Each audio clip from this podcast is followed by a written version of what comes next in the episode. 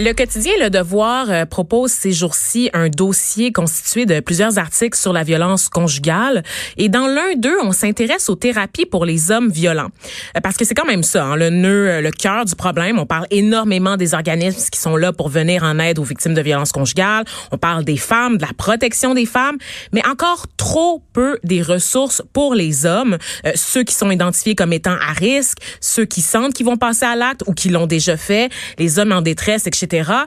Et là, euh, c'est ce qui se passe. C'est que la violence en ce moment, la définition de la violence conjugale établie par le gouvernement du Québec ne fait pas consensus.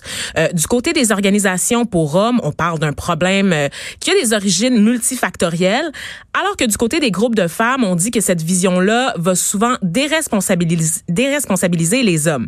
Euh, donc, pour essayer d'en voir, d'y voir un peu plus clair dans les positions de chacun, euh, on va parler avec deux intervenants. On reçoit d'abord Catherine Bolduc, directrice d'Option, qui est un organisme montréalais euh, qui offre des services à une clientèle presque exclusivement judiciarisée.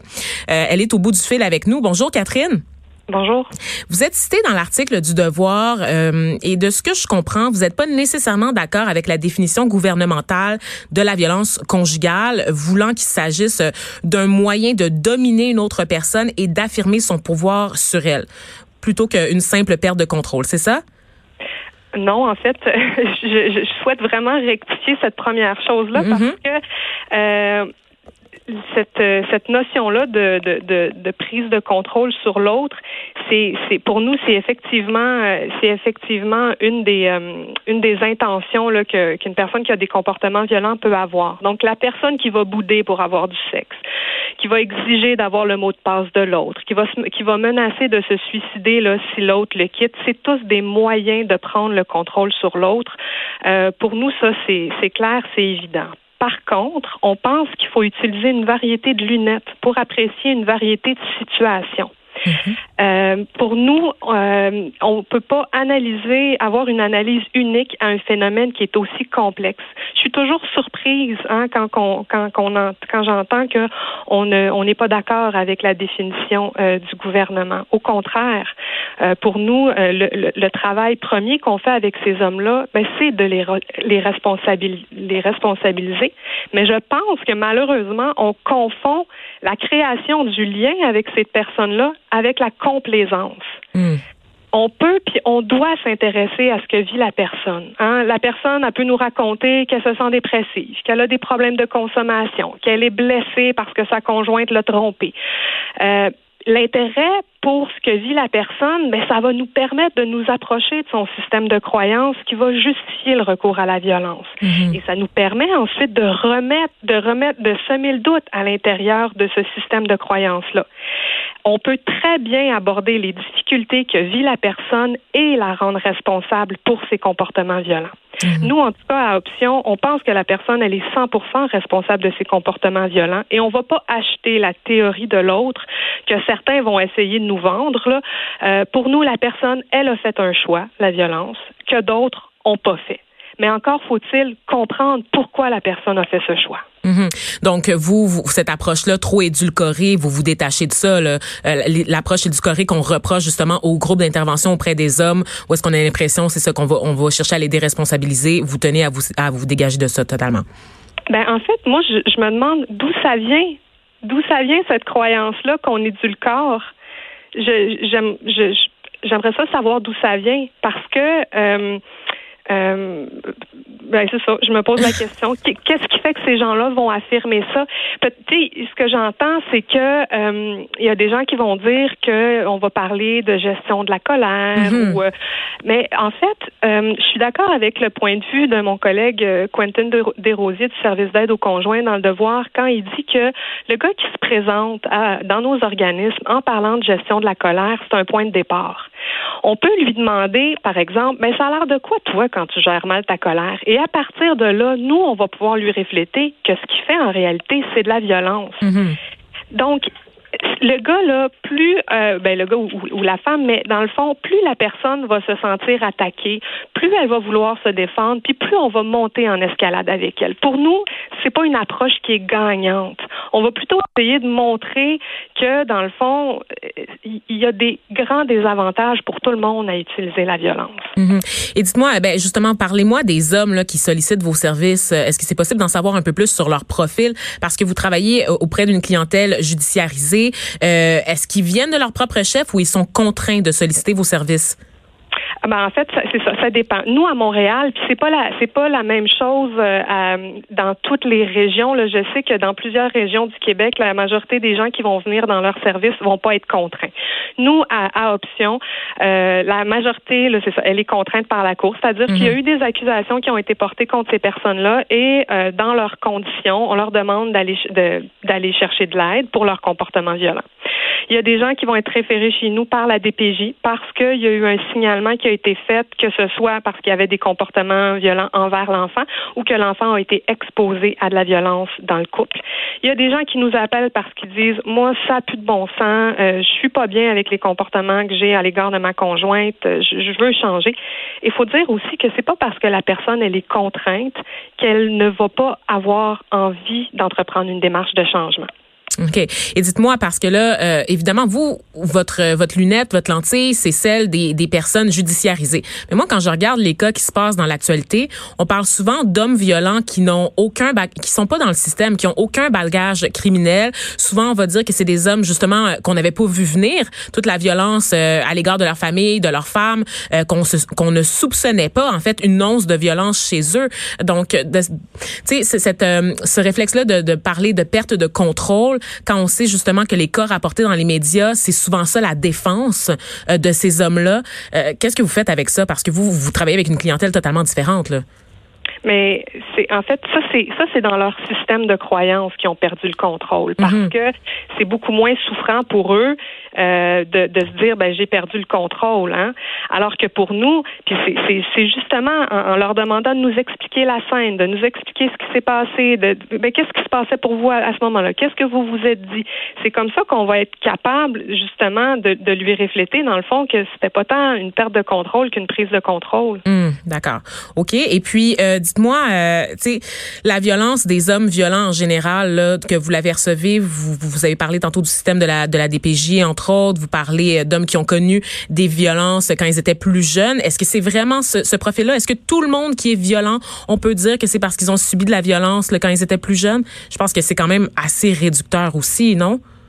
On peut, je, je, je ne pense pas qu'on on peut dire qu'une personne est violente parce qu'elle a vécu de la violence. C'est je pense ça. Pas que c'est, je pense pas que c'est la, la, la, la, la La, la façon la plus juste. Ce qu'on peut dire, c'est que la violence, puis ça, les études, je veux dire, sont, sont unanimes. Un enfant qui va vivre la violence, qui va être exposé à la violence, va avoir des des des, des séquelles, va avoir, ça va avoir un impact sur son développement. Parce que, par exemple, lui, il, le modèle qu'il va avoir eu, c'est euh, un père qui tape sur sa mère, par exemple. Puis il va se dire, ben ah, ben c'est comme ça, ça, c'est comme ça que ça devrait se passer dans un couple. Euh, ce qu'on veut dire quand quand je quand je dit que la majorité des hommes et des femmes qui viennent nous voir, ils ont vécu de la violence, c'est pour expliquer un petit peu dans quel contexte, qu'est-ce qui s'est passé dans, dans, dans leur vie. Mais ça, c'est pas parce qu'on a souffert qu'on peut faire souffrir les autres. C'est, mm-hmm. pas, c'est pas une défense, c'est pas une justification, mais ça nous permet de comprendre d'où la personne arrive et qu'est-ce qui peut se rejouer de son passé dans sa relation actuelle. Donc, ça sert à comprendre et pas à excuser. Euh, je comprends mieux maintenant. Euh, on sait en ce moment que le financement qui est octroyé aux organismes qui aide les hommes est passé de trois cent cinquante-cinq mille dollars en deux mille dix-sept deux mille dix-huit à deux virgule quatre millions de dollars en deux mille dix-neuf deux mille vingt. Évidemment, on se réjouit de ça, c'est sûr. Mais en même temps, euh, de ce qu'on apprend dans Le Devoir, c'est qu'il y a en, aucune norme pour encadrer en ce moment les thérapies. Il y a aucun suivi. Ben en fait, la majorité d'entre elles n'offre aucun suivi au terme de la thérapie euh, non plus. Donc, d'avoir ces sommes-là d'argent investies sans qu'on se soit entendu euh, sur des façons d'intervenir adéquates auprès des hommes, sans avoir un consensus sur la meilleure façon d'intervenir. J'imagine que vous compreniez quand même la grogne des groupes de femmes qui, eux, demandent aussi des sous de leur côté. Ben, un, un exclut pas l'autre. Mm. C'est, je veux dire, il est, il est évident que les, les, les groupes qui viennent en aide aux femmes doivent être financés. Je veux dire, c'est absolument, c'est, c'est, c'est, c'est inacceptable qu'il y ait des femmes qui appellent à S O S violence conjugale pour euh, parce qu'elles veulent sortir de la maison puis elles veulent être hébergées, qui ne puissent pas être reçues dans une maison d'hébergement faute de place. Pour moi, là, c'est un exclut pas l'autre, là. Et c'est, et c'est là, je pense que euh, idéalement, euh, euh, parce que ce que je comprends, c'est que hein, y a, y a une tarte, puis peut-être qu'on on peut avoir l'impression que si on en donne un, à, à on donne de l'argent à un, on en enlève à l'autre. Et mmh. moi, je pense que au gouvernement, les, les, les, l'équation ne devrait pas être ça. C'est qu'on on en donne à, à un comme à l'autre, parce que c'est, c'est pertinent, là, je veux dire, ça, mm-hmm. c'est incontestable. Là. Mais au niveau de l'absence de normes, là, de consensus sur les meilleures façons d'intervenir, ça quand même, c'est, quand, c'est, c'est préoccupant de savoir que c'est quasiment des chèques en blanc qu'on vous donne sans aucune reddition de compte quant au succès ensuite des thérapies que vous faites auprès de votre clientèle. Ben en fait, on puis le, le, je trouve que c'est une question intéressante, le succès, parce que euh, on parle hein, d'une, d'une, d'une démarche que, que, que personnelle pour essayer justement de, de, de, de changer. Si on regarde, puis là je fais pas un parallèle, le parallèle que je vais faire, là, c'est que quand on entreprend une démarche personnellement pour changer des choses dans sa vie, on va voir un psychologue, on va voir un travailleur social. Est-ce qu'on, est-ce que le, on peut dire vous savez, dans un mois, dans deux mois, vous allez être guéri, tout est beau, vous vous aurez plus jamais le comportement sur lequel vous, vous, vous travaillez. Évidemment, non. Le travail sur soi, c'est quelque chose qui prend du temps. Et on prétend pas qu'au terme d'un suivi de vingt et une semaines, la personne aura plus, aura plus de comportement violent. Ben non, ça serait de mal connaître et comprendre le processus évolutif d'un, d'un, d'un individu. Donc, euh, effectivement, souvent, les, ces personnes-là ben, vont devoir travailler sur elles toute leur vie, revenir mm-hmm. nous voir. Euh, et, euh, et, et, et ce qui est bien, c'est que si on a créé un lien assez important avec ces personnes-là, ben elles n'hésiteront pas à revenir nous voir et à c'est, demander de l'aide. Donc, un pas, un premier pas dans la bonne direction. Euh, merci, Catherine Bolduc. Je rappelle, vous êtes directrice de l'organisme d'aide Option. On va maintenant parler euh, à Manon Monastesse, qui, elle, est directrice générale de la Fédération des maisons d'hébergement pour femmes. Euh, Madame Monastesse, vous êtes au bout du fil?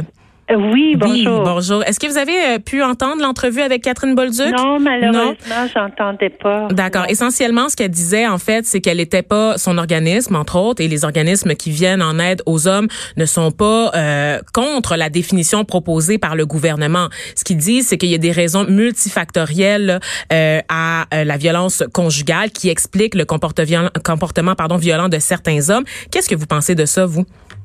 Ben, euh, effectivement, mais euh, ce ne sont pas des causes, ce sont des facteurs qui peuvent déclencher la violence.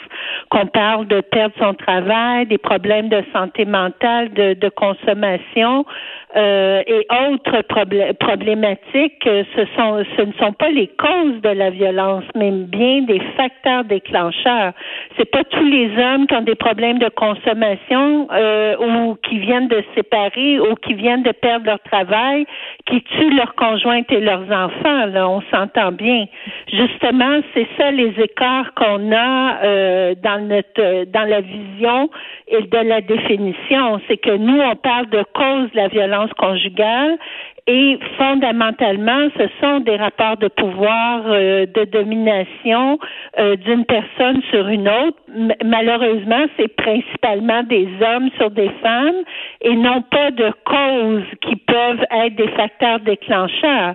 Et puis là, je veux bien dire que la politique d'intervention en violence conjugale du gouvernement, elle est euh, en phase, elle, euh, elle est en accord avec la Déclaration pour l'élimination des violences faites aux femmes, qui est la déclaration de l'ONU et qui a été ratifiée en dix-neuf cent quatre-vingt-treize par une centaine de pays, où est-ce qu'on s'entend très bien sur le fait que quand on parle de violences faites aux femmes, dont la violence conjugale, on parle de rapports de domination des hommes sur les femmes qui s'inscrivent dans des sociétés euh, qui sont des sociétés patriarcales, mmh. où les hommes ont plus de pouvoir que les femmes, et ça, ça se répercute aussi dans leur relation intime. Ouais, mais me semble quand même la question de la détresse euh, des hommes en général, me semble que, qu'elle mérite quand même qu'on s'y attarde, parce qu'on ne peut pas simplement parler du conditionnement dans les dans les rapports hommes-femmes. Il faut aussi prendre en compte que euh, les hommes, souvent dans ce conditionnement, finissent par être victimes parce qu'ils n'ont pas de lieu pour se confier, de lieu pour extérioriser leurs émotions. Donc, euh, ils sont un peu victimes de ce système-là aussi. Ben, écoutez, là, on parle, on est à un autre niveau. On parle de la socialisation des, des garçons et des filles. Où est-ce qu'on dit, oui, aux garçons, il faut être fort, il faut être solide et tout ça. Et qu'on dit aux filles, aux filles, ben, il faut être à l'écoute. Alors, vous comprenez quand même que dans la structure, on, on voit encore des, des rapports, des stéréotypes, des stéréotypes, euh, des stéréotypes qui vont influencer la socialisation des hommes et des femmes. Mais il faut bien comprendre que euh, il y a aussi des services pour les hommes, que ce soit les C L S C, euh, il y a, il existe des services pour les hommes et il y a bien sûr euh, des services pour les, les hommes qui ont des comportements violents, mais euh, ces services-là n'offrent pas que des services pour les, compor- les hommes qui ont des comportements violents, ils offrent aussi des services pour les hommes en difficulté. C'est très bien, mais il ne faut pas mélanger euh, les deux euh, les deux profils euh, qui sont quand même très différents, et ça, ça a été démontré euh, dans nombreuses de nombreuses euh, études. Quand on parle d'un homme qui a des comportements violents, on parle de quelqu'un qui veut exercer à tout prix le, pou- le pouvoir et le contrôle coercitif, là. Mm-hmm. Il va contrôler sa, sa conjointe et ses enfants sur tous les plans, même ce qu'ils pensent et même ce qu'ils font dans une journée. Et euh, c'est un contrôle euh, qui est absolument total, là. Alors, euh, alors c'est, c'est un autre, c'est un autre profil que de dire quand un homme est en détresse, a des a des problèmes de de, de communication, tout ça. Il faut pas mélanger les deux. Là, on parle vraiment de des profils qui sont très différents. Mais en même temps, euh, Madame Monastesse, je peux pas m'empêcher de penser que pour intervenir auprès des hommes, on peut pas tenir un discours euh, accusateur ou culpabilisant. C'est pas non, la meilleure façon pas... de les amener à reconnaître qu'ils ont un problème. Et quand je regarde votre position et celle de Madame Bolduc, j'ai pas l'impression que c'est incompatible, parce que dans les deux cas, on parle d'hommes qui ont fait le choix d'être violents. Euh, oui. Donc je me demande finalement si c'est pas juste un débat sémantique qu'il y a en ce moment du fait qu'on on s'entend pas, mais finalement on a le même objectif, c'est-à-dire d'intervenir avant qu'il oui. ne soit trop tard. Oui, mais c'est pas c'est pas un discours accusateur, c'est un un discours qui reconnaît les rapports sociaux, les rapports, l'influence des rapports sociaux sur la détermination de d'une d'une de, de la personnalité des hommes et des femmes. Si euh, et on n'est pas le seul pays au monde là où il y a de la violence envers les femmes, là, mm-hmm. c'est quelque chose de pandémique, ce qui n'est pas le cas euh, quand on parle de relations intimes. Euh, de, de la violence contre les hommes. Là, on parle pas d'une pandémie, mais qu'est-ce qui fait que ce soit une pandémie? C'est qu'on a quand même des sociétés qui permettent, euh, qui euh, tolèrent la violence envers les femmes. Et là, on parle, on peut mais, inscrire la violence conjugale dans une dans une perspective globale de violence faite aux femmes. Et ça, il y en a dans tous les pays du monde. Mmh. Alors, il y a quelque chose dans la structure de nos sociétés qui permet. On parle que les sociétés euh, vont permettre la violence. Oui, elle est socialement acceptée, mais individuellement choisie, tout à fait. Mm-hmm. C'est pas un discours accusateur. C'est, un, c'est vraiment, euh, c'est en, en ayant cette perspective-là que effectivement, on va pouvoir mieux intervenir auprès de, de ces conjoints-là, d'avoir pas seulement la vision à un niveau individuel, mais également à un niveau euh, de tenir compte aussi des rapports sociaux de façon globale. Mm-hmm. Et puis, écoutez, moi, ça fait trente ans que je suis dans le métier. Je me souviens très bien que dans les années quatre-vingt, on travaillait en étroite collaboration avec les services pour les conjoints ayant des comportements violents, où est-ce qu'on était vraiment dans une perspective de responsabilisation. Puis ça, ça veut pas dire les écraser. Ça veut dire de les amener à se responsabiliser vis-à-vis ouais. vis leur comportement violent, puis de mais... voir l'impact sur les enfants aussi. Mm-hmm. Mais sauf que la société a quand même changé depuis les années quatre-vingts et les, les, les, les facteurs qui peuvent influencer ce conditionnement dans les relations hommes-femmes se transforment aussi. Euh, et moi, je reviens à la charge là, très rapidement là, euh, avant de conclure sur cette intervention. Vous avez parlé des C L S C tout à l'heure. Moi, quand je regarde euh, du côté des C L S C, peut-être que c'est parce que les, les services ne sont pas adaptés à, à la réalité des hommes, à la façon de communiquer des hommes pour expliquer, dans le fond, ce qui les amène à, à considérer la violence euh, comme un choix adéquat là, euh, en société. Tu sais, je pense que euh, d'avoir une approche qui est personnalisée en fonction de la clientèle, c'est quand même souhaitable. Donc, on peut pas intervenir de la même façon qu'on intervient auprès des femmes que des hommes. Donc, c'est normal qu'on aille, qu'on aille chercher ailleurs dans les définitions, non? Pour les mettre en confiance, pour établir un lien. Je fais ben, l'avocat du diable, on s'entend. Oui, oui, je, je comprends très bien. Mais la politique a stipulé une, une définition, comme je vous dis, qui est en phase avec la déclaration de mm-hmm. l'ONU, qui est quand même pas, qui a été quand même signée par une centaine de pays. Mais ça, c'est la théorie. Oui, il y a mais la pratique ensuite. Dans les, oui, mais dans les dans les euh, principes directeurs de la politique, c'est bien écrit que euh, toute intervention doit aussi responsabiliser les hommes. Mais comme je vous dis, la responsabilisation, c'est comme la première étape. Par la suite, c'est aussi de leur apprendre et de leur euh, leur faire comprendre et qu'ils puissent intérioriser euh, des meilleurs comportements dans une dans une relation égalitaire, parce qu'il y a de la violence quand il n'y a pas d'égalité, ni dans le couple, ni dans la société. Alors, euh, et il y a des programmes en Ontario, là, tous les groupes pour euh, conjoints ayant des comportements, ils sont sous la, la responsabilité du ministère de la Justice, qui a des programmes, qui a un programme qui est normé et qui dit que la première chose qu'on doit viser, c'est la responsabilisation. La responsabilisation, comme je le dis, c'est pas de de, de leur euh, mm-hmm. taper sur la tête à l'infini, là. Ça, mm-hmm. c'est vraiment parce que le problème fondamental, c'est que les conjoints qui ont des comportements violents ne se reconnaissent pas comme violents. Mm-hmm. Donc une Autant vision que les victimes, dans un premier, dans un premier temps, se reconnaissent très peu comme victimes de Absolument. violence parce qu'elles ont intériorisé le fait que c'était tout à fait normal. normal. Ouais, voilà. Et elles vont pas plus demander des, des euh, de prime abord euh, quand elles nous appellent, elles nous disent pas euh, je suis victime de violence conjugale. Elles remettent tout en question. Elles disent c'est peut-être moi qui l'ai provoqué. C'est alors elles oui. ont intériorisé le discours aussi qu'elles sont responsables. Alors c'est pour ça qu'il faut défaire ces discours-là et qu'il faut avoir une approche comme en Ontario. Je veux dire, si les, les services ne respectent pas les normes qui ont été établies, euh, et ils peuvent se faire couper leur financement. Mm-hmm. Et, euh, et alors, les normes sont très bien établies, ce qui n'est pas le cas ici au Québec. Mais on on a sait que le gouvernement... un groupe pour conjoints violents dans une certaine région qui, euh, quand euh, et là on parle de victimes de, de violence. Madame Monastesse, Madame oui. Monastesse, ouais. Donc le temps nous manque malheureusement, mais on sait que bon, le gouvernement est en train de travailler sur le dossier, s'intéresse quand même à la question.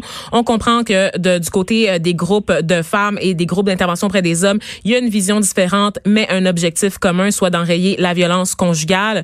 Euh, si on n'a pas le temps de se reparler, Madame Monastesse, je vous rappelle que vous êtes directrice générale de la Fédération des maisons d'hébergement pour femmes. Vous serez avec nous là, euh, au lendemain du dépôt du budget provincial le onze mars prochain à l'émission de Benoît Dutrisac pour réagir aux montants qui seront débloqués ou non par Québec. Donc, merci d'avoir pris le temps